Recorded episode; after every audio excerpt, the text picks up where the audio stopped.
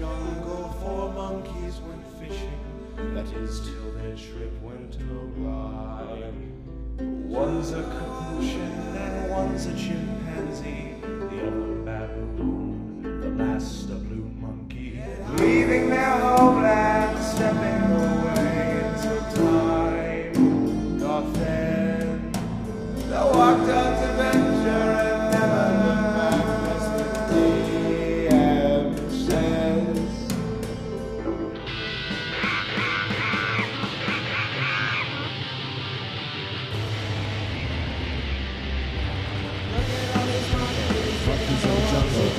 Look at all these monkeys, they got out of the jungle. Monkeys in the jungle, monkeys in the jungle, monkeys in the jungle.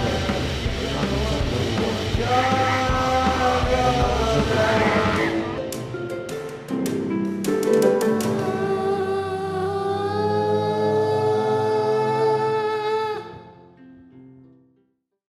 Hello guys, and welcome to Jungles and Dragons, a D&D actual play podcast about four monkeys who go to the Forgotten Realms to try to save their monkey friends.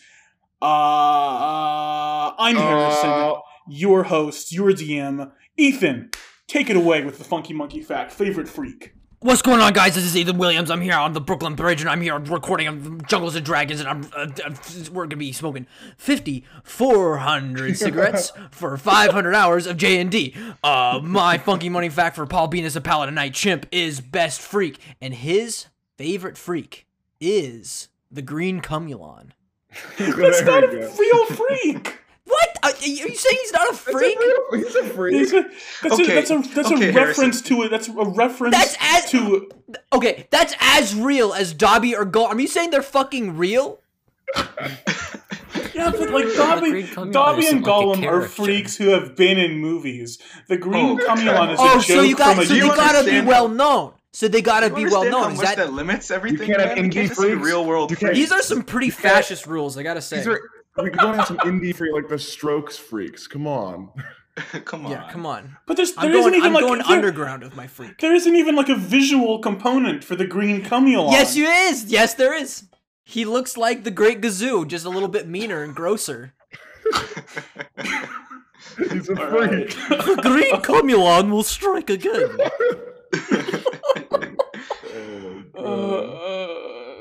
God. What's going on, guys? It's August. I'm here playing Spoons Rango. He's a wizard. He's a blue monkey. He's a little guy. He's got nothing right now but a bag of beats and a dream. And his favorite freak, best freak in the world, is Philly from Oz the Great and Powerful. I have to Google that. I haven't seen a movie since I was a tiny child. He's also blue. He's also a monkey. He's got the voice of Zach Braff, and he fucking sucks. Oh, this fucking little flying ape. Yeah, that's his favorite freak. I think we can't just say favorite freak. No, okay, we can't just say any freak, right there. The monkeys have to have a reason for loving this freak so much. What is Spoons' reason for loving Finley? Because he's a monkey with wings. He has the freedom Spoons never could. Paul's reason for the green cumulon is because he wants the fappening too. I'm going to call the fappening too, and you can't stop me. What's going on, everybody? Gabe here, official voice actor for Eugene T. Monkey, level 6 mountain dwarf fighter. That's also level 1 hexblade warlock and old capuchin monkey. And Eugene's favorite freak are those little guys from Cirque de Freak, the vampire's assistant. There are these little guys. Oh, and another one of his favorite freaks was that one lady ape he met in the back of the van when he was on ayahuasca. She was freaky. She was freaky. Quite the freak. She was really freaky. I'm surprised he didn't go with the first freak. What is Eugene? Well, the little freaks from Cirque de Freak, the vampire's assistant, they're just really funny. I don't know how to describe them. They're just so little and funny and wrinkly. She's a Cirque de Freak. Cirque de Freak. Yeah. She's Cirque de Freaky. Also, they kind of look like Voldemort, kind of, or like Snoke from. That's a good freak. Voldemort, baby Voldemort's a good freak. Yeah, the little Voldemort. Oh man, the little fetus Voldemort. Dang it! Someone should have taken that one. Well, Nick still has to go. I'm Nick. I'm playing a baboon druid named Ani. Ani's favorite freak is Yoda, because he's sort of, the interesting thing about Yoda is that he's small, but he's powerful. And it's sort of an interesting contrast. Is Ani also small and powerful? Ani the small and powerful? Yeah, it's his subtitle. Ani the small and powerful. My favorite freak. Oh, sorry. I'm Harrison once again. Dobby or Gollum. My favorite freak is neither Dobby nor Gollum. My favorite freak is, some of you guys might know this one. He's like a really ugly, wrinkly baboon. Ani the baboon. He's just so ugly and freaky. That's not a freak. He's not freaky. That's not a freak. He's not real. That's not a freak. He's not real. Yeah, he's not in the movie. He's so clear. Ani, would you not describe naked, wrinkled Ani as a freak? Well, you're asking Ani that? What would Ani say? Nick, respond in character. Respond in character. I'm not a fucking freak, dude. There Come on. So anyway, apparently Ani isn't a freak by the rule of these by your rules. By your Zionist rules. Yeah. Ani has a visual component. He's small and wrinkled. He's a freak. But apparently that's not good enough for you. So I'm going to say sexy lady gremlin. Return freaks to the motherland, whatever. So I'm going to say the sexy lady gremlin from Gremlins. That's okay, a freak. I mean, in this situation you're the real freak, Harrison. She's so funny. She sings the song. She goes on, sexy. Well, I'll show she's really hot. Probably got that wop. Ugh. Probably got that gop. Start the episode. Start the episode. Roll the clip. Jungles and dragons and jungles and dragons and jungles and dragons and jungles and dragons and jungles and dragons and jungles and dragons and jungles. Eugene, Paul Benis, and Spoons Rango. You are standing with the healed but still fairly wounded Townmaster Dickerson in the middle of this graveyard with all these tombstones knocked over and smashed by what seems to have been something huge. Deputy Fahrenheit is gone, but where he was is a pool of blood. Everyone roll initiative. You're not entirely sure what's going on, but roll initiative. You know something's here. Oh god. So yeah, you guys, you are standing here in this cold graveyard. It's night now. The wind is starting to pick up. It's a very windy night. The snow is getting a little heavier, and suddenly spoons. They start falling from the sky. Lots of spoons. Lots of spoons start falling from the sky, and Spoons Rango does a 15 hit your armor class? No, it's actually gone up by 5. Yes, 15. Okay, so it does hit your armor class. Thank you. Quite substantially. Spoons, all of you look down, and again, like before, there's this sort of lost time where you've moved slightly and you don't remember, like, the last second. And Spoons, there is a huge gash in your stomach. Take 10 damage. Huh. So there's a gash. Whoa! Oh, it's not the gash from earlier. It's a new gash.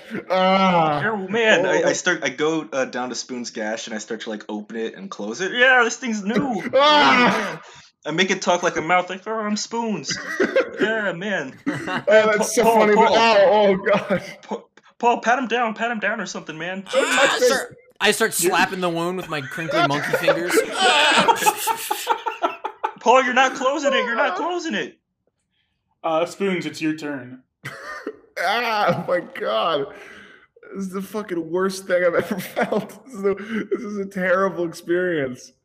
Man. Oh, wait a second. Can I use a reaction?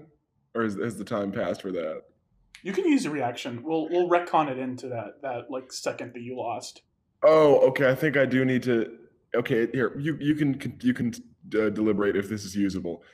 I have to point my finger. It says you point your finger and the creature that damaged you. Does that mean I have to see it? Does that sound... I will let that work because this might be giving you too much information, I don't know. But it's not that there's an invisible creature. It's that in the moment that you saw that creature, you no longer have that bit of time in your memory. Okay. So when that happened, you could have pointed your finger, sure. Sure, okay. So I will cast a second-level Hellish Rebuke at the creature.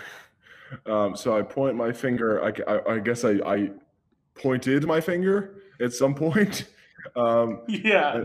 And the creature must make a dexterity saving throw, and I got to hit my 14, my save DC. So I guess use the creature stats. Yeah, I'll use the freak stats. Freak stats. Best freak. What does it have to be? 14. That's 13. Ah, yes. Oh, just got it. Should I roll damage? Yeah, roll damage. Ooga booga, baby. That's going to be... Oh, my God, I rolled very well. 16 damage. My Hellish Rebuke. So I go, and I start foaming at the mouth. So, like I said, you guys lose that, second in which Spoons was damaged. However, a moment later, you hear this horrible screeching, this... Oh my God, that's terrifying. As you look behind you, and there is this long appendage, this pale neck with a familiar face on the end of it. This, I'm not going to describe it again, but the gaunt face with the dripping black drool and the tight lips stretched across this mouth of rotting teeth, eyes like wet holes.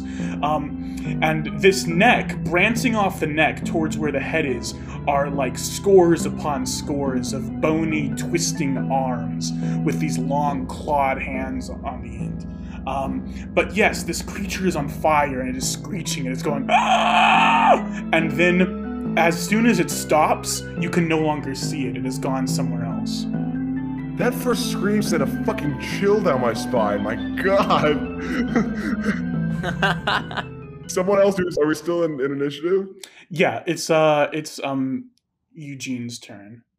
Okay, so I don't see the creature, do I? Can I? No, you saw it for a second while it was screaming, but now you no longer see it. Okay. You guys see Eugene instinctually raise his hand up into the air, and towards some of the veins in his neck begin to glow this sort of red color. And a pentagram seems to form and burn in the middle of his hand. Whoa! And I probably just not a pentagram. It. That's like an earth thing. So the veins in Eugene's neck begin to glow this bright burning red, and then in the center of Eugene's palms are two circles, and then a line down the middle, and then another line going across it. So it's like an upside down cross, but it looks like a penis. Yeah, good. That's good. Yeah, I like that. That's cool. That's really cool. And I just casted Hex. That's a bonus action. So I did an extra D6 of damage every single attack I do. Sweet. So I'm just going to move myself in front of Spoons Rango and take out my battle axe and be at the ready. Oh. And that'll be my turn. Sure, yeah. There's D&D rules for that, but I forget what they are. Would it just be holding my action? Body blocking? Yeah, you can. Okay, sure. You can hold your action if you want. I'll let you do that. I don't think that's technically legal since you bonus actioned already, but I don't mind. You can do that. Okay. Paul, you're up. All right. So first of all, before Paul prepares his attack, he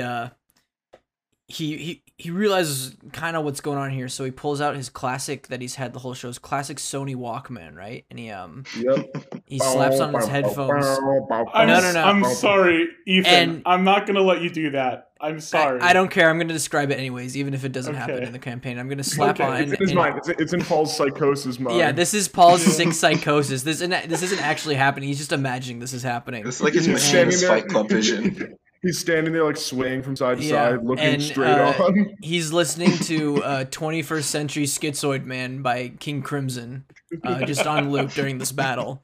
And he pulls out his longsword and he's like, "All right, I know what's going on. I'm gonna fucking get you." And he's sort of spinning his sword around like in circles, you know, kind of like move? Yeah, he's doing a spin move, and he's gonna cast a Divine Smite. So, oh my god! Oh yeah, dude! First smite of the campaign. What is this, episode 28 with our paladin? 29, and we have our 29. That's the first Divine Smite. Fucking psychopath. So how does tell us how smite works? Okay, so when you use a melee attack weapon, you can expand one spell slot to deal 2d8 extra radiant damage to the target, plus 1d8. For each spell higher than the first, and plus 1d8 against undead or fiends. Is this a fiend? No, this is undead, though. Okay, so... Oh, wait, what is he attacking? Dude, like, what's the... Well, that's what I was going to say. So you're not really attacking anything, you're just doing a big spin. So give me an attack throw with disadvantage. Okay. Alright, so the lowest one I got is 15. Woo. That hits. Nice. Okay. Mm. So the damage I got is 14, and then, so 2d8. Let's see here. Is it an extra d8 because it's undead? Oh, yeah, so it's going to be 3d8. Woo! And is this radiant damage? 4d8. Yes. Okay, so I'll whatever you do, I'll multiply by 2. Jeez. Oh, okay. Harrison favors the player on the way he does multiplying damage. 21. Yeah. 27 damage. Woo! Okay. Times 2? What is 27 times 2? What? Are you fucking kidding me? That's like 54. Yeah, that's crazy. Yeah, okay. 54 damage. Yeah. It's 54. You killed the monster right here. Done. Campaign's over. We did it. Yeah. You sort of spin around at random, just hoping that you'll bump into whatever this creature is, and sure enough, you keep spinning until you see the familiar pale face of this monster, and you plunge your sword right into the face, and you hit it so hard that this head just explodes like a melon, and this thick black blood sprays everywhere, and this neck with the blood spewing out of it just sort of stands there for a moment, and then at like 1,000,000 miles per hour, it retracts back out of the graveyard. And the head, the bits of head lying on the ground sort of melt into nothingness. Okay. How many hogs do you think that blood could fill? Ani, I like snap. Ani, get some hogs. Get some hogs in here. We need to see how much blood. How much hog blood hog. Ani doesn't answer. Ani does not answer. You remember Ani was standing outside the gate to the graveyard. You do not hear him answer you. What the hell? I thaumaturgy to make my voice louder. Ani, come on, hogs. You love hogs, but come on. We got to get some hogs in here. Come on. I keep snapping. Hogs, man, come on. I turn Paul around to look crying. At the gate. Hogs, Ani. Yeah. Hogs. Ani, we need the hogs. I get down on my knees, and then I turn my head to see if he's there. If he's even there. Yeah, for the first time in the campaign, Spoons is going to run on all fours like a real monkey and go to the front of the graveyard. Ani is gone. Gone. Gone! Code Gani! Code Gani! We gotta call Gani! Gotta call Gani! Paul Benis starts taking off all his clothes and slapping his chest and slapping the ground. Go! He's gone! I dig around in the snow. Townmaster Dickerson starts walking behind you guys, and he says, "Oh no, your friend." He sort of limps up behind you and he says, "Where'd your friend go? Oh God, do you think that monster got him?" Wait a second. Just 1 second. What is the difference between Ani and the Minotaur man, besides the obvious, which is that Ani can beat him in a fight? The Minotaur man. You mean Deputy Fahrenheit? Oh my God! How did I forget Deputy Fahrenheit? I put my hands to my temples. Wait! Do you remember the guy that ran the inn? Remember the guy at the inn? No, you mean Bertha? Yeah, Bertha runs. Olaf. No, Olaf? No, I don't think there's an Olaf living here. Sorry. I probably think of someone else. Oh man, this is bad news, man. Can somebody tell me what's going on? There's a monster in the town. Yes. There's a monster in the town, like the classic. Yeah, the family of funny characters. The monster. The classic characters from my favorite Sunday Scrolls, the Munsters. Sunday Scrolls. Oh. Okay, picture Eddie Munster, but like 2,000 times more fucked up, and that's what we got on our hands. Yeah. So, oh my god! You remember that? Remember that table that was in your that we had that meeting at Townmaster Dickerson? Yeah, I vaguely remember our meeting. So, yes. So Eddie Munster ruined that for me. I was trying to. Oh my god! A meeting with you at the table, and then Eddie Munster ruined. Wow. It. So what's this monster doing? I think it's getting rid of people. We don't know. Don't pretend to know. I grab Eugene on the shoulders. Don't pretend to know. I'm not pretending to know. I'm making an educated guess. Getting rid of people how? Where's the education? I'm going to say eating. I think there's lots of bite marks, blood, and guts everywhere. You think Ani got eaten? Eating? Oh my god. It's eating people, but it's not, you're talking like I'm forgetting people. Like there's people I don't remember. Wait, Spoons. Do you remember how you got cut? No, I got a big gash. Actually, this is an open wound. Paul, please. Can you just rub my big bulbous stomach, please? You guys are about to rest. You probably don't need to do this. Oh, okay. I was going to say, so a night segment can take you the entire night and then the next day starts, but you beat this monster so dang fast. I'm going to let you go back to the tavern and rest after you're done with this conversation. Wait. So okay, you remember Fahrenheit and you remember Ani because... So, you guys are saying this monster is eating people and, like, erasing our memories of them, right? Well, that probably means Fahrenheit and Ani are still alive. What? Man, you're right. Oh, because if it's... Okay, maybe it doesn't want us to go looking for them. Yeah, because Fahrenheit didn't disappear. We saw all his guts. And stuff. Are those fake guts, maybe? Those are, like placeholder guts? Well, maybe it bit him and took him somewhere, and now... But they're both alive. Maybe. Oh, man. I think we should go talk to the doctor tomorrow. There's too much going on here. There's too much going on with memory. I get what you're saying. It that makes sense. I get what you're saying. Can I look in the snow to see if there's any Ani tracks or Ani fur or anything? Or there wouldn't be Ani fur, would there? If there's any Ani skin flakes? Skin flakes. Not really, no. And it's I mentioned it was getting windy and snowy. It's getting really bad outside. And even if you could see super well through all the snow at this point, it's falling so fast that any tracks would be covered up almost immediately. Mm. The townmaster says, "We better get in before we get caught in this storm." Do you think that I don't think I have a house. What happened to my house? Did my house burn down? I kind of remember something. Do you remember setting a fire? Do you remember? Yeah, it burned down. It's gone now. God. Yeah, we put it out, right, Paul? Yeah, maybe you guys. Yeah, I do kind of remember that. Maybe you want to talk about that in the morning. Yeah, Dickerson, do you remember? Let's have a conversation about that. In the morning, while we walk back to the inn, do you want to stay at the inn? Dickerson? That sounds good, yeah. Yeah, why don't you sleepover with my favorite monkeys. I happen to know that a room just opened up.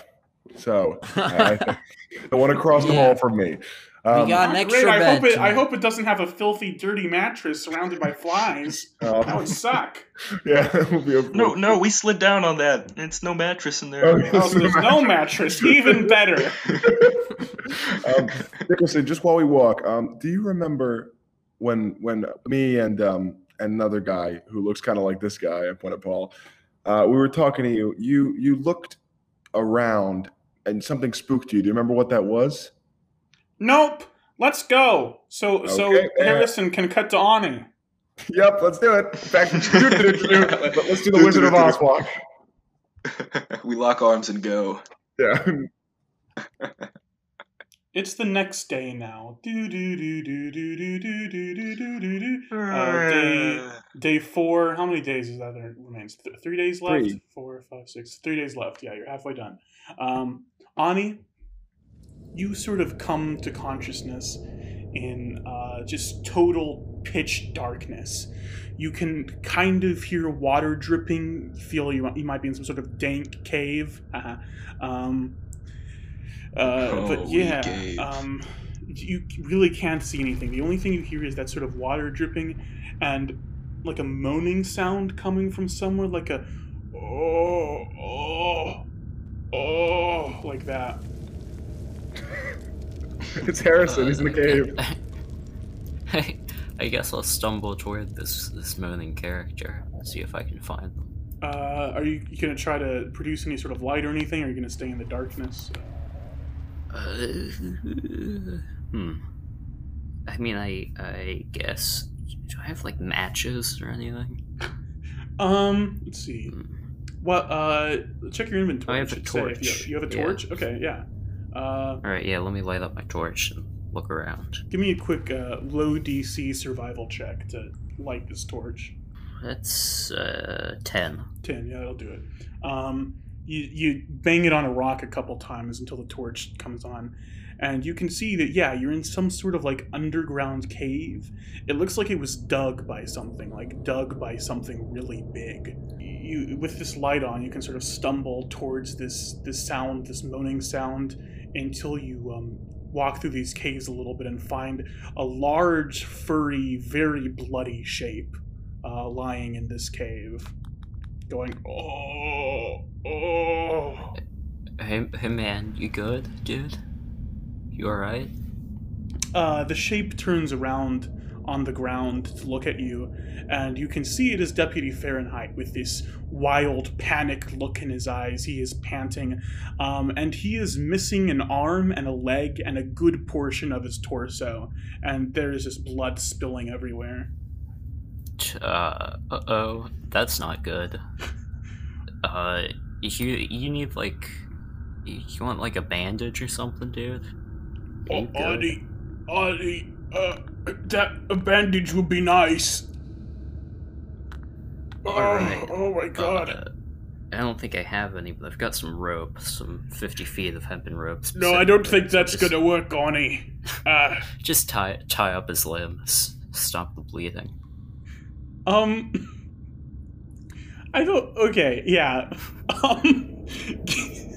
Sure, you, give me a medicine check. Medicine, alright. Oh, that's a 17. 17, whoa. Okay. He's like stump, arm, and leg. You manage to sort of tie a knot around so that they stop bleeding. However, the big gash in his torso is still leaking. But you manage to cut out like 2/3 of the source of this bleeding. And he says, "Oh God, Ani, where are we?" It seems like some sort of cave. Yeah, I gathered that much. There's some sort of creature, I think. A creature? That's all I've got. Oh, by the way, Ani, give me it's a new day. Give me your, Oh, yeah. Wisdom saving throw with disadvantage. Come on, wise guy. 14. Ah! No. So... Damn. You remember that you were attacked by some sort of creature and that you were dragged down here, but your brain is sort of starting to get a little fuzzy, and you can't really remember what this creature looked like. It was some sort of... It was a creature, that's for sure. A creature? I think I remember something like that. Something biting me? Oh, this is weird, Ani. Ugh. Yeah, that you can say that again. Alright, I guess, should I start looking around for, like, an exit? This cave is pretty big. It stretches out a very long way behind you and a very long way in front of you. In order for you to, like, look around, you'd have to walk pretty far. Are you just gonna leave the deputy here? Will I be able to carry him? I mean, You tie him up and drag him. If I turned into some sort of large creature, I could probably carry him. Yeah, let me use wild shape to turn into a big ape and just sort of pick him up. Yeah, you turn into a big naked gorilla, and he says, "Holy fuck, what? Oh my god! It's a big ugly gorilla. I didn't know you could do that." And I'm just gonna pick him up and start just moving through the cave looking for exit. Yeah, okay. Give me a survival check again. That's 5. 5. Yeah.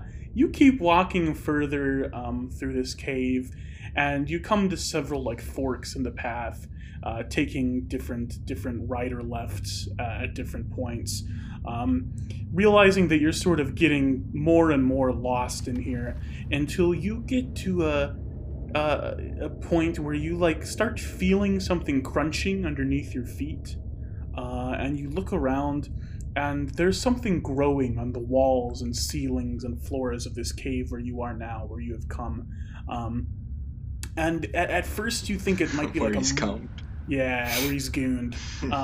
At first you think it might be like a mold of some sort, but upon closer inspection, it is these thousands upon thousands of little white tendrils spreading across the walls of this cave like vines or some sort of kudzu, just covering the whole thing, and they're sort of beating like an organ. Nasty. Alright. You also see something like a little golden glimmer of something up at the ceiling, just like a little shine. You can't quite make out where it's coming from, but like the light's reflecting off of something. Can I like try to reach up and like grab it or grab at it? Yeah, sure. You grab at it. You reach out. Grab towards the ceiling, and you wrap your hand around something metal, and you pull it out, and it pulls out a couple of these white tendrils with it, and they sort of decay and fall to the ground, and there's like a little shockwave that ripples throughout the rest of the tendrils going further down this hallway. But you open your hand, and you see what you have here. It is a golden locket, shaped like a heart. Yeah, I'll open it up. You open the locket, and it starts to play music, like little tinkly music box music. And there is a picture in this locket, a drawn illustration of Madeline Glass. As you see that, all of these tendrils start to shudder and shake, and you hear this "Aah!" echoing throughout the entire cave.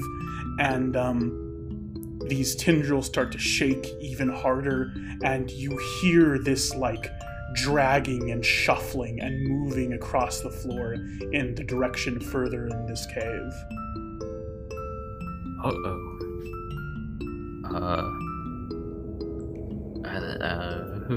I don't know. Just try to run, I guess. You're gonna run in the other direction? Okay. Yeah. Give me one more survival check. Alright. Oh, hey, that's a 17 plus 3, 20. Nice! Yeah, okay. Yeah, you start to run in the opposite direction, and you see the shadow on the walls of something huge with several heads creeping its way towards you.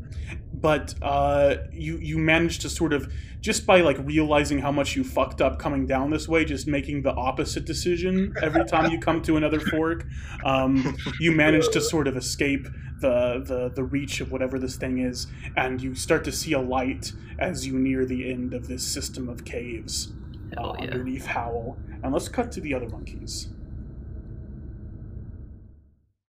You guys wake up in your tavern room. Give me the checks. Give me our classic checks. The wisdom disadvantage. Is this a long rest, by the way? Yes, this is a long rest.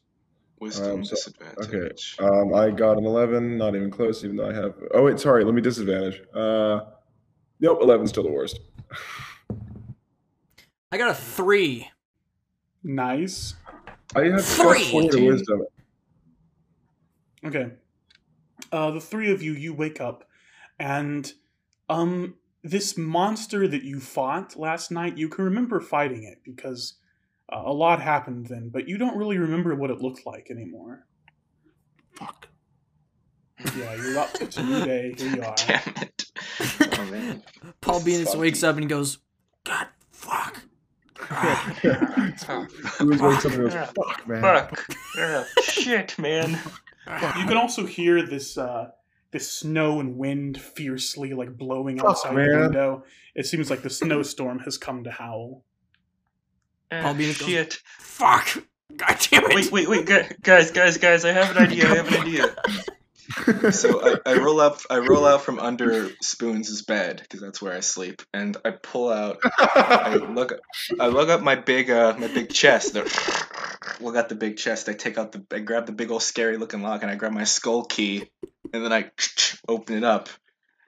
Grits, how we doing? Hey. Oh, I forgot about this guy.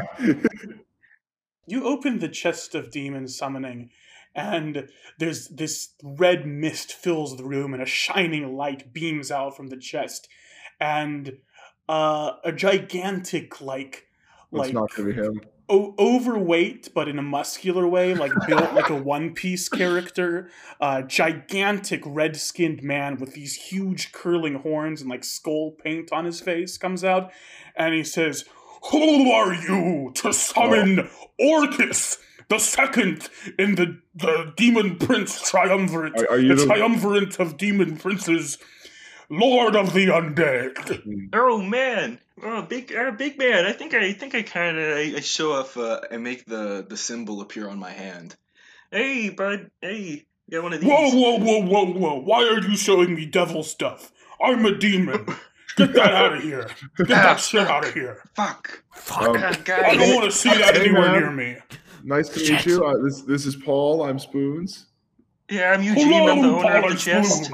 Our friend Eugene doesn't own you, but owns this portal that can, drive you through. I own the property. Yes, the chest of demon summoning. Fuck. Hey, do you remember what happened last night? Last night? Last night, I staked the heads of my enemies. I fed the infant children of Mephistopheles to... It was a wild night. Oh, man. Goodbye. That sounds awesome, man. I can talk more about my crazy adventures if you want. No, okay. I close down the chest. I lock it up. Goodbye! Yeah, don't care. I go into the keyhole and I say, maybe later. That's Orcus. Last night. That's great. What's his name? That was Orcus, the second demon lord of the Triumvirate. I write Orcus, Lord of the Undead. I write Orcus on my hand. He's a cool guy. I go, fuck. I start rubbing my head. Guys, give me a second. I take off my glasses and I go splash cold water on my face in the bathroom. And I look in the mirror and I'm just like, shit. I sit bolt upright. I sit bolt upright. I go, motherfucker, god damn it! I gotta get out of here. I gotta get some thinking time. I gotta get some space to myself. And I get up and I go walk towards the doctor.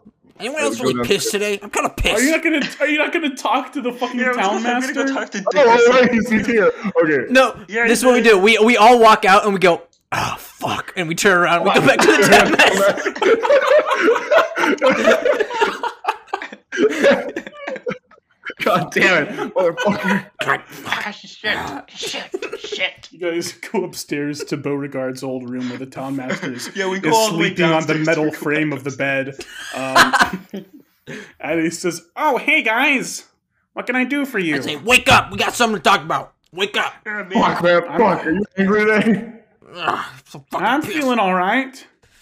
All right. What happened last night? What happened last night? Yeah, you remember last night? I don't know. For some reason, I was in the graveyard, and you guys showed up and saved me from like some sort of invisible goon. Fuck. Okay. Then we didn't know about the invisible goon. That's something. Look, he's as fucked in the head as we are right now. That's fine. That's all on the same page. He seems fine, right?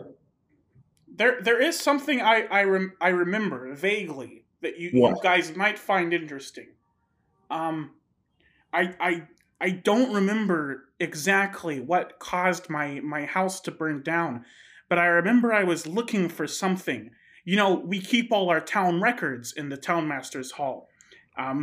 You did. And I was looking for a specific, like 2 or 3 specific files, like specific pieces of information that I thought might explain how weird town has been lately. But I just don't remember. I'm sorry.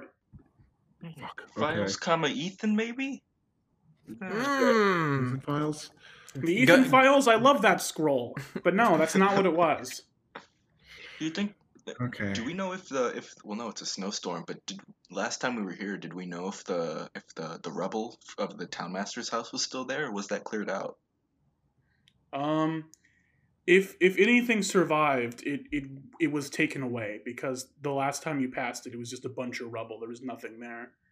So if anything survived the fire, it's no longer there. I turn to Paul and I go, Paul. Yeah? Paul. What? Do you want to kill your dad? I thought you'd never ask. I go, he's sitting in that cell. And big cool guys, God knows where. We just got to get in there, get a little bang-bang going on, and we're home free. Right? That guy who's terrorized us both equally for the same amount of time will finally be gone. Paul pulls out his own psychotic subjective mind comes out, and he feels like he pulls out a classic 2-barrel shotgun, and he cocks it back and says, yeah, let's go get this son of a bitch. You see that he pulls out a big rubber chicken. He goes, huh? He pulls out the small dying man, and he just sort of cocks him. He breaks his spine and then pulls it back into place. Oh, Paul! This will make it easier for me to squirm around in the skinny jeans. I don't skinny jeans. Oh my god! You said you want to kiss your dad? I love a good wholesome father-son relationship. Yeah, I'm gonna kick your lad in a second. All right, man. Yeah. Hey, I was thinking about maybe we should go down there anyway, because if there's anywhere where the stuff from my house was taken, it would probably be the second most important building in town, Castle Sunblight, which is also in Old Town, where the jail is, where your dad is, if you want to kiss him. I also wanted to go to the doctor, Townmaster. Would you say you have sway here, like pull, like cachet? I am the Townmaster, yes. Do you get along with Trader Mo? Trader Mo? Trader Mo's sort of a popular loner. He doesn't answer to anything. Oh, well, let's just go. Come on. Let's talk. The Townmaster says, make sure to bundle up. It's cold out there. There's a snowstorm. Yeah. Paul looks down. And he's in his classic heart patterned underwear. He's like, oh, yeah, you're right. Puts on snow pants. As long as we walk fast, we should be okay. Let's take refuge in the jail. Oh, wait, no. Puts on the skinny jeans. Yeah, right. Gotta put on the skinny jeans. All right, let's go, guys. Paul gets there 2 hours later. If you wear the skinny jeans and everyone walks alongside Paul, I'm going to make you give me a survival check to see if you take any cold damage out there. Oh, okay. Fun. No, that's all of us. All right, whatever. You don't have to. You don't have to walk with me. You can keep going. I'm going my own pace. All right. I roll the classic 7. Classic 7 number. I roll the 4. Oh my god! I got an 18. Dog shit. Okay, no, I thought it was 8. Okay. What's the Townmaster got? Paul. The Townmaster. They roll for the Townmaster. 19. Okay. Paul and Spoons each take 2d4 cold damage. Oh, Jesus. Watch it be 8. Watch this, ready? Oh, no, it's not. It's only 3. Okay. Nice. 3, yeah. As you guys are walking to the jail in Old Town, you pass this, like little, almost like a pothole, but it's not just a dent. It's like a full-ass hole. A little wrinkled gorilla head pops out of there, followed by a wrinkled gorilla body with the incredibly bloody Deputy Fahrenheit on the... That's the beast! That's the creature that killed Deputy Fahrenheit! Kill him! Oh my god! That's the beast! That's the creature! Say, I'm not the beast! I'm not the beast! Paul Benis, oh my god! Paul Benis pulls the 2 icicles out of his nose and uses them as like daggers. Like he squares up. Deputy Fahrenheit is unconscious by now, by the way. Oh, fuck. Oh, shit. Paul. Deputy. Oh, pull him. I'm going to pull him. Lay hands on Pool. Nice. How much hands are you going to lay on him? I'll do 10. 10? Okay, yeah. He takes 10 HP back. And he's still unconscious, but yeah, he takes some damage. No, he regains 10 HP. And... these sort of bleeding wounds seal up. He's still unconscious, but he looks stable now. And Paul, once again, you feel this like strange divine aura sort of fill you as you do this. Oh! You hear the crack of a bush light. You start to see my skinny jeans. They're starting to steam. Oh. A little yellow stain appears in the front, and steam comes off it. Ooh. Yeah. Whoa. But yeah, what do you guys want to do now? You have unconscious Deputy Fahrenheit and...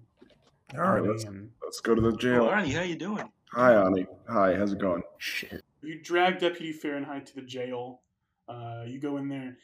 This is your first time going inside the jail, I believe. It is pretty simple. There are 2 cells in the back, and in the front there's just a big desk. I think the Andy Griffith Show jail. Yep. And in one of those cells is Don Knotts. It's Don Knotts. Yeah. He says, you gotta let me out of here. Don Knotts is in one of the cells. I say, as a criminal though, not as a deputy. But it is Don Knotts wearing a salt and pepper suit. And in the other cell is Beauregard Venus playing a harmonica.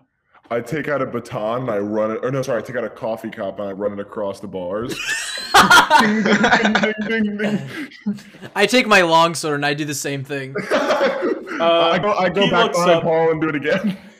He's sitting crisscross applesauce on the floor. He looks up and he says, "Oh, you boys, I'm a little embarrassed to see you under these circumstances, but howdy, how are you doing? How you holding up?" I catapult his harmonica into his face. You try to reach through the bars and do that? No, I catapult the harmonica and shoot in his face at 90 miles an hour. Yeah, how much damage does it deal? Is it a small object? Yes, very small. Yeah, tiny even. 3d8 bludgeoning. Okay. Oh, have Jesus, it go up that was a really good roll. Just 20 damage. Have it go up his chimp nostril. Yeah, I would right up his nose. You catapult the harmonica straight into his face. It leaves a big dent in his forehead, and he's bleeding a little bit, and he falls backwards, and he says, "Whoa, whoa, whoa, Spoons! What's gotten into you, buddy? Am I funny to you? Why are you laughing? Am I funny to you? You're my friend. He's funny like a clown, huh? Funny like a clown? That's how I'm fucking funny to you? I don't know why you're so angry. I don't know why you're so riled up. It's just me, your friend, Beauregard Venus." Ani, how many hogs do you think could fit inside of Beauregard while he's still alive? At least 3. Yeah, I cracked my knuckles. Now I'm just a sort of a humble novice when it comes to magic, but I don't believe you can summon the hogs into occupied space, which is me. Oh no, we can't, but we can get him in there. We can get him in. Oh yes, we can. Paul is he's sitting crisscross applesauce with his back to Beauregard, with his long sword on his lap, like a stoic samurai, and he stands up with his sword. He's like, Oh, but we can cut him in and get him in there. Boys. You seem pretty cross with me, Paul. You seem pretty peeved off with your old dad. You're not my dad. You too, Spoons. God, what's gone into you? What? You still mad about that troll from earlier? I'm sorry I couldn't catch it. Beauregard. What? Yeah? What word would you use to describe a troll? Hairy, big, one of those. He said one word! Is that not inherent, Beauregard? Are both of those not inherent in a troll? Wait a minute. Spoons, you're talking about a bunch of bullshit right now. Those words could also describe you, Pop. I'm not big, I'm 4 feet tall. I turn my hand, you're bigger than me. I cross my arms and I go, you know what they say about liars? They say that they add extraneous details to make their story more believable. I'm like waving my hands around. And so, when I hear big troll, I think fucking deceiver, Judas. All right. I pointed him. You know what, Spoons? You want to duel me? You want to duel? Come right in here and take me. Maybe I will. Spoon. Hey, Paul. Do trolls know about retail? Do they know how to sell things to a yak man? Do they know how to strip stuff from my skin pockets? I don't think they do. Spoons, I want you to sell my dad this pen. You want to sell your dad this pen? And that's code word for shove it up his ass. The key's in the desk, Spoons! No, Spoons is gonna breathe for a second and go... Then grab Paul, like hold on to his arm, misty step into the cell, and then go stand in the corner and let Paul handle it. Hey, wait! What are you doing? Get back here! You said we're just gonna. No. Can you misty step with someone? Can you misty step with someone? Yes, okay. You can take one person with you. So if you're touching them, so we both go in, and then I just go stand in the corner and stand. Oh, Jesus! Paul Benis has his another subjective altered reality episode where he takes off his suit coat and reveals this giant dragon tattoo on his back. He's like, all right, well, let's do this, Pop. I'm not scared of you. He sort of does that beckoning thing with the two hands, his two monkey hands. Oh, the Bruce Lee. He says, "Come on, Paul, show your papa what you got. Impress me." All right. I'm gonna cast Divine Smite. Okay. Well, yeah. First of all, roll the attack. Divine punch, man. Okay.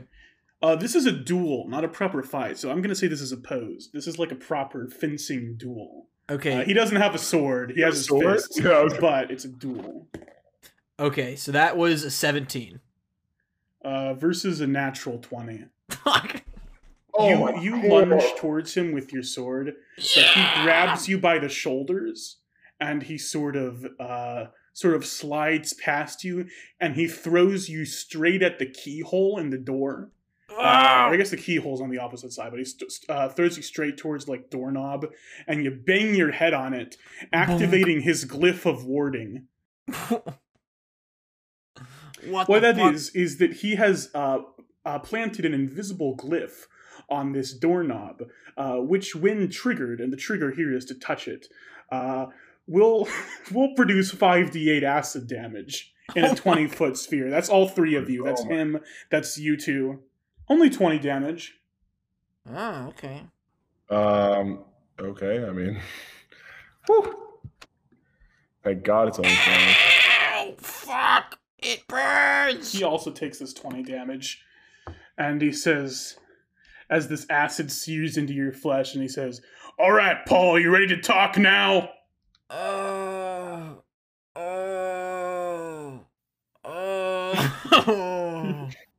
Yeah. Are you gonna sit there and moan like a wimp, or are you gonna talk to your pa about a business opportunity? Okay, I'll talk to you, Dad. I'm just gonna lay. I'll hear you out, but I'm just gonna lay down on the floor. Now, Paul, Spoons. You two know that I'm an exorcist, right? That's my deal. No. That's my trade. You're literally not. I am. I'm an exorcist. That's what I do. You're not. Paul? Yeah. I've seen your fancy sword. I've seen your fancy suit of armor. You're some sort of paladin, aren't you? You carry divine abilities. Yeah. Me, a cleric, you, a paladin. Imagine what we could do together, son. We would make so much money punching the shit out of ghosts. Just imagine it. The two of us could rule this city, Paul. Dad. Pa, it's not about the money, Pa. We gotta rescue the monkeys, Pa. Think about the children. Children? What children? You know, you think, like, if these monkeys probably have, like, children, or maybe will have children, so you gotta think about long term. You want me to help you save these monkeys with you, is what you're saying. Pa, when's the last time you did anything good in your life? You know, Paul, seeing how far you've come, seeing you swing that sword around, even if you did miss and hit your head on the dang doorknob, it's, I have to say, I'm quite impressed. Maybe I was wrong about you all these years, Paul. Maybe it is time that me and you team up, but not for one of my hackneyed schemes, but instead to do something good in the world. Pa, people can change. You used to be a piece of shit, but now you can change. You can change that, Pa. Let's go help some monkeys. Paul, I have been thinking. Yeah. Ever since that big argument we had 2 nights ago, I've been thinking, and I truthfully do want to be a better person, Paul. You know what? I'll join you on your quest to save these monkeys if you'll have me, on the condition that you let me practice my exorcistry on the way. Monkey huddle. Oh. Well, they're Eugene and Ani are out there, and you two are in here, and the door is locked. So we can talk through the bars. We can huddle through the bars. All right. Do I count as a monkey in the monkey huddle? No. Just stay in the corner. I'll stand over here. All right, monkey huddle. Paul crawls over to the bars. What do you think, guys? What do you think we should do, huh? He's your dad, you know, but I'm not big on it. But he's your dad at the end of the day, man. I can't I'm not gonna let my dislike for your father kind of cloud your healing. You know what I'm saying?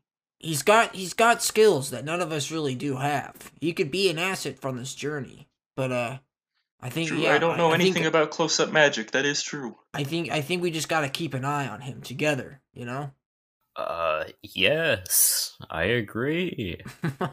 Paul, Beauregard sort of taps on your shoulder, and he sort of clears his throat, and he says, "Paul, yeah, to prove myself to you, I want to tell you the truth I never told you before. There's more to the story of your ma and me than what I gave you." There's a reason the relationship between you and your ma and me is what it was. There's a reason we were so broken.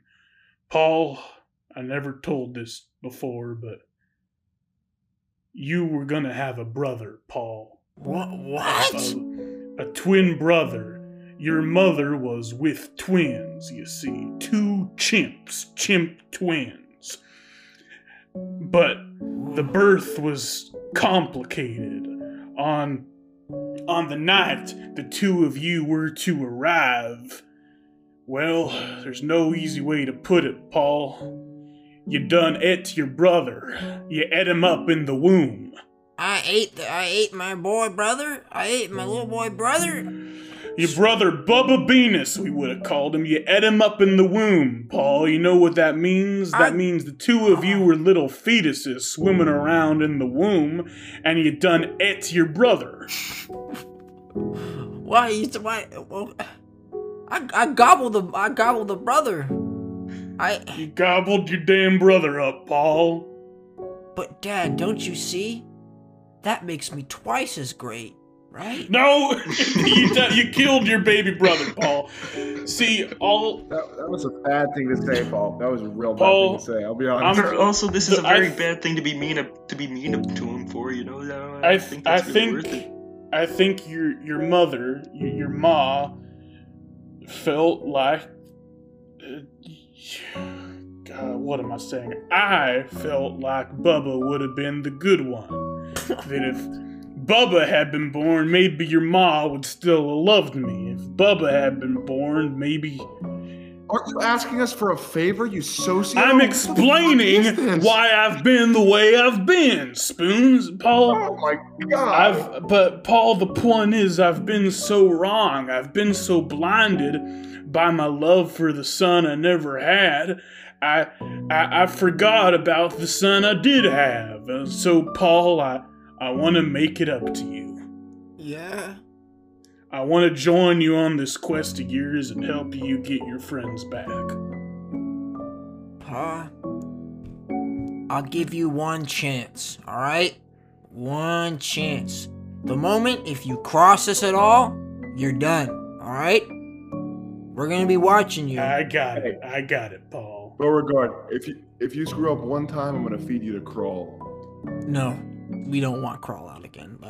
The less we use it, the better.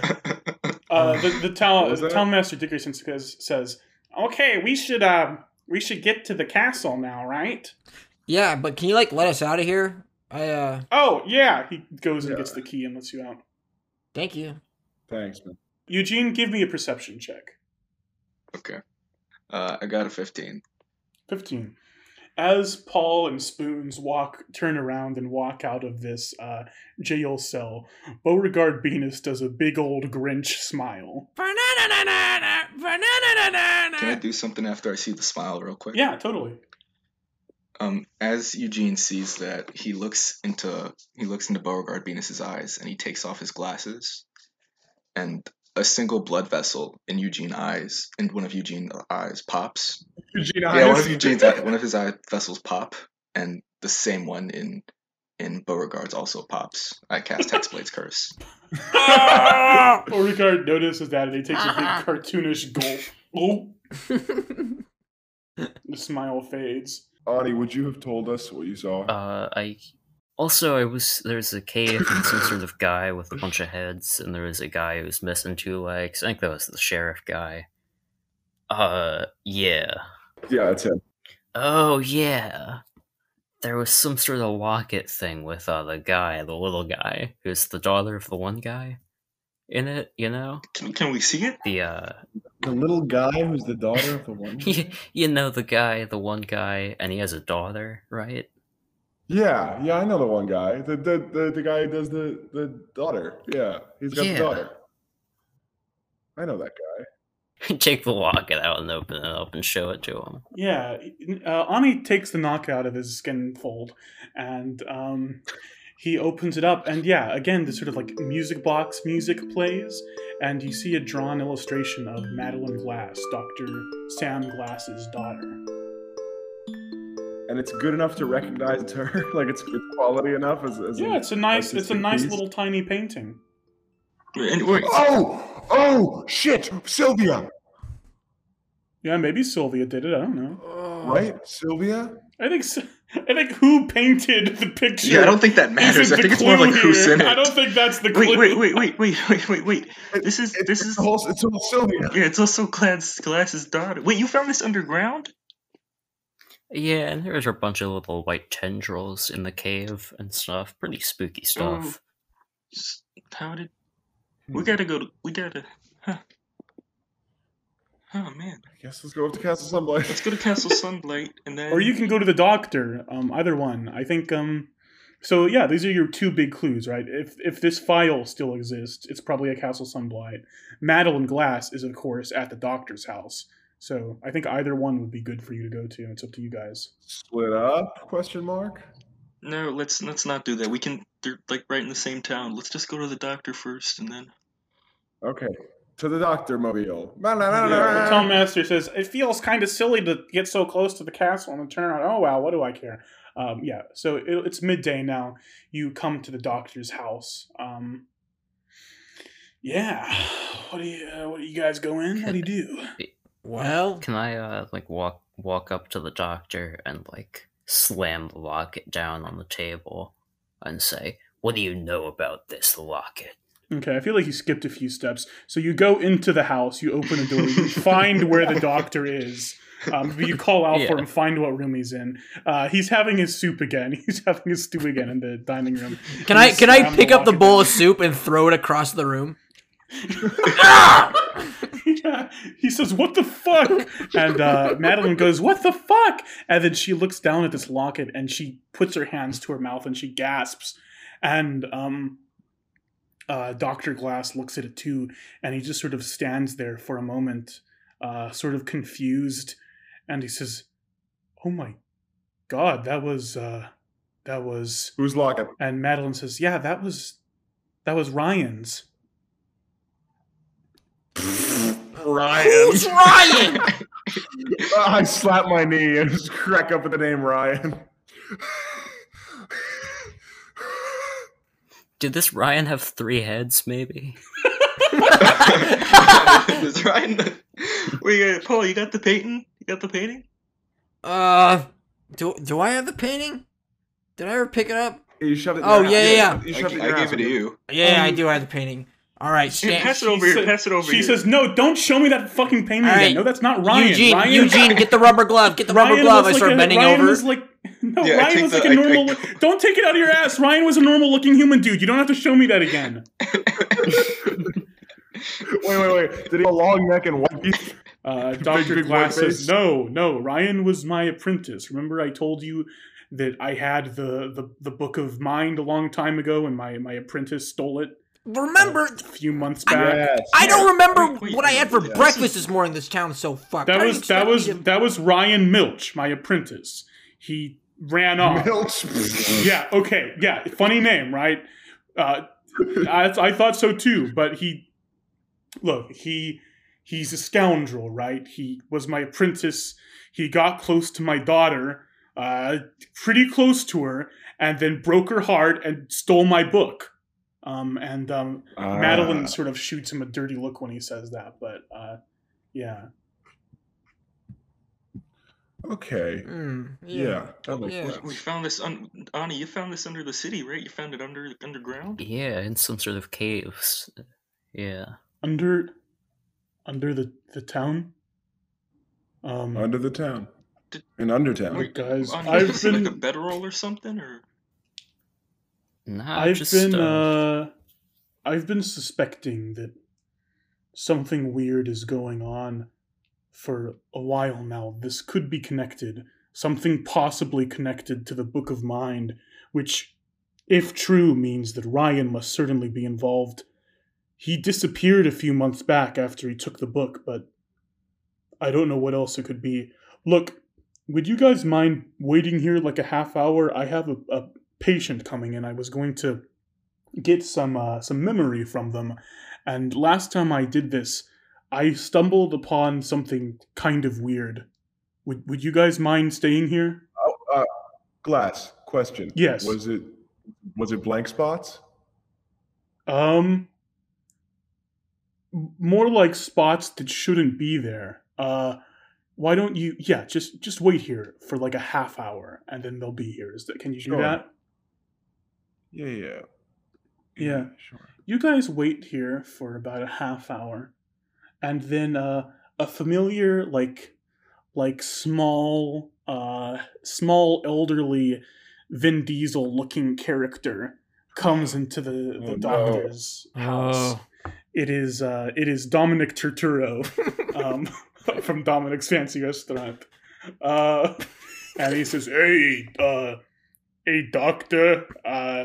You said you wanted to see me?" And he says, yeah. No, Xanathar wants his stuff. Mind if we do a quick session? You got a lot of fun memories. And he says, "Yeah, sure, whatever. Let's do this." He takes them into this room. What were you saying, Paul? Just don't bring up Brian. It's been Brian. A long way. Brian? I don't know a Brian. Is this like a reference to something? I guess it's already happened. You've already got that memory erased. Never mind. Okay. Brian was your apprentice. No, that's Ryan. No. No, Brian Milch, your apprentice. Oh my god. I think I found out the mystery. Every character's just a variant of Fast and the Furious. But yeah, wait, glass is made out of sand, and that's made out of rocks. That's the rock. Oh, no. Dr. Glass has him sit down, and like before, he grabs these pages, which were taken from the Book of Mind, with this weird and unintelligible writing on them, and he starts to sort of rub them, and they sort of start to glow a little bit, and a hum fills the room. And the doctor kneels down in front of Dominic, and he says... Can you hear me, Dominic? Can you see me? Dominic James. Dominic sort of nods a little bit, and he says, from the brilliant mind of Dominic James, the Goon Squad. From the brilliant mind of Dominic Toretto. Some memories. He says, Dominic, I want you to tell me your happiest memory. And Dominic sort of looks up, and he says, it was... a weirdly warm summer for Hal. You know, you could go out without worrying getting too wet when some of the normal non-troll wildlife starts to come out. My son was with me. I was gonna teach him how to fire a bow, how to shoot an arrow, how to hunt. And we had so much fun that day. We neither of us hit anything, but that's sort of the first time I ever really got to bond with him since his mother passed, you know, and Dr. Glass sort of looks into his eyes and he says, but your son, Dominic? Doesn't that seem weird to you? And Dominic sort of frowns and he says, I don't have a son. What son? What? I don't have a son. Andrew? And he starts to just sort of cry and weep there. And he sort of snaps out of it and he says, oh, is it over already, Doctor? How'd it go? And Dr. Glass says, it went good, Dominic. You can go now if you want. And he waddles off. Whoa. And then Dr. Glass looks to the rest of you and he says, do you see what I mean? Look, Glass, I'll be honest. I was gonna cast suspicion. Memory guy, memory problems. You know, more memory problems. More guy. What the fuck are you saying? Yes, look, but clearly there is something going on with these people's memories. Yeah. He remembers a son who never exists, or all of us forgot a son who did exist. Yeah. Yes. I grew up in a very scientific household, you know? You're a doctor, you get it. Oh, of course. You know, when... You're naked, by the way. Has anyone pointed that out to you?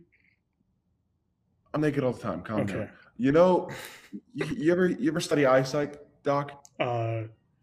Of course I have, but you should remind me just in case. Well, 'cause I heard that... There's that thing where when you look, like when you move your eye around so you don't get nauseous, your brain replaces the time that it took to move the eye with a fluid motion, even though it's not. Mm. What if that's this? Like memories are being taken away and rewritten, is what you're saying. Not even. It's just like what should be there was put there to mask what was actually there. Paul, does that make sense?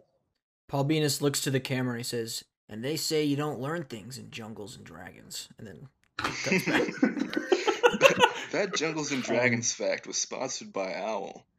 But yeah, Dr. Glass... By Owl? I don't it's the, you know, the one. Dr. Glass looks down at you and says, yeah, so it's gotta be the book, right? Gotta be the Book of Mind. I don't know, I can't read. I walk away. Okay. Yeah, it could be the Book of Mind. I'm going to just make a bold prediction here. You know, I can read. All right. Looks like he says, "Well, anyway, I've got some chores to do outside in my herbal garden. I'll see you guys around." Oh. And he walks outside, and Madeline turns to you and she says, "Hey, do you mind if I talk to you monkeys really quick?" All right, just don't be embarrassing. Hey, we're the monkeys. This whole look, I don't know if Ryan, I'm sure he stole the book like Dad said, but I don't think he was evil. You know, what we had between us felt real. I just want you guys to, you know, don't judge prematurely, please. I think there's more going on than Ryan stealing the book and concocting a diabolical plot to steal people's memories. Like, there's got to be more to it than that. He wouldn't do something like that. Sometimes there's just a dark side that you don't know about people, you know? Have you ever maybe caught him in like a bad lighting, and he looked like he had a bunch of heads? All it takes is one bad day. A bunch of heads and a white face and like a creepy smile. Look, while we're talking about memories, maybe this is relevant to you. I don't know. I never knew my mother, right? She died in childbirth. That's, I guess, for the same reason that I was so sickly for much of my early life. I'm sure the doctor has told you about that. He likes to tell that story. I feel like I see a woman in my memories sometimes, but that's impossible, right? My mother died before I could even see her. I was a little tiny baby, but I see a woman sometimes. Do you think, like, it just like in my dreams, right? The same woman, and she's, I think she's calling my name, but I can't hear her. But do you think that has to do with this monster, maybe? I know exactly what you mean. You know, I ate my brother in the womb, and before you just learned this, and you know, back growing up, I used to hear, "Yep, I'm Bubba. Yep, I'm Bubba," and I thought I was going crazy, you know. But yeah. Is Beauregard here? Is Beauregard in the room? Yeah, Beauregard's just sort of standing there picking his nose. Yeah, he's not paying attention. Don't worry. Is Beauregard in the room with us right now, August? I need a lawyer. I turn over to Ani. I go, "This will really suck if she just has a dead mom." But yeah, she says, back to Ryan, you know, this is going to sound bizarre, but I think somehow being with him helped me jog my memories, if that makes sense. Like, I feel like whatever the truth is with this lady I see, I was getting closer with him. And I know that sounds insane, but I don't know. He helped me a lot. I just don't want to believe that he could be involved with this. Well, sometimes the guy's just got more necks and more heads than you saw to begin with. Yeah, right? I guess it's possible. I mean that literally. No metaphor. Oh. That's weird. Sometimes they've got their extra heads stuffed in their collar, and you don't notice. Sometimes he looks a little like his Instagram hand up Paul's ass and pull out the paper. Oh shit, August! The cops are here. We gotta get out! Gotta get out! The episode's over. Everyone jump!